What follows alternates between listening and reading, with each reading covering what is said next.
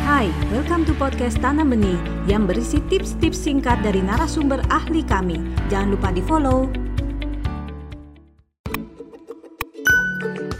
Yang pasti orang tua harus memahami apakah barang yang diberikan itu adalah sesuai dengan kebutuhan primernya. Yang pertama pasti urusan makanan, pakaian, pendidikan. Selebihnya itu hiburan dan sebagainya itu kebutuhan berikutnya. Jadi kalau yang primer tentu saja harus diutamakan lebih dari sekadar yang ah untuk hiburan atau untuk kebutuhan main-mainnya dia. Jadi itu satu, pahami kebutuhan anak. Umur berapa anak itu mendapatkan sesuatu? Kalau tentu saja sesuai dengan usianya, dia butuh mainan tertentu, ya tentu saja mainan ini bisa diprioritaskan untuk anak itu.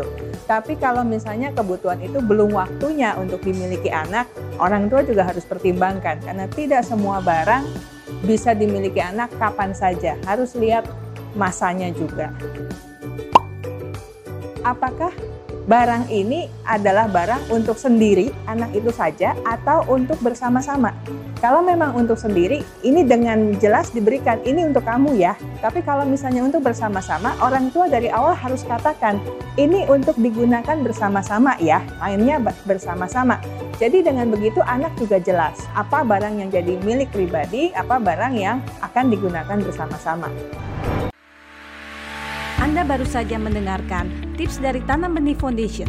Mari bersama-sama kita terus belajar untuk menjadi orang tua yang lebih baik demi generasi yang lebih baik. Jangan lupa follow podcast kami.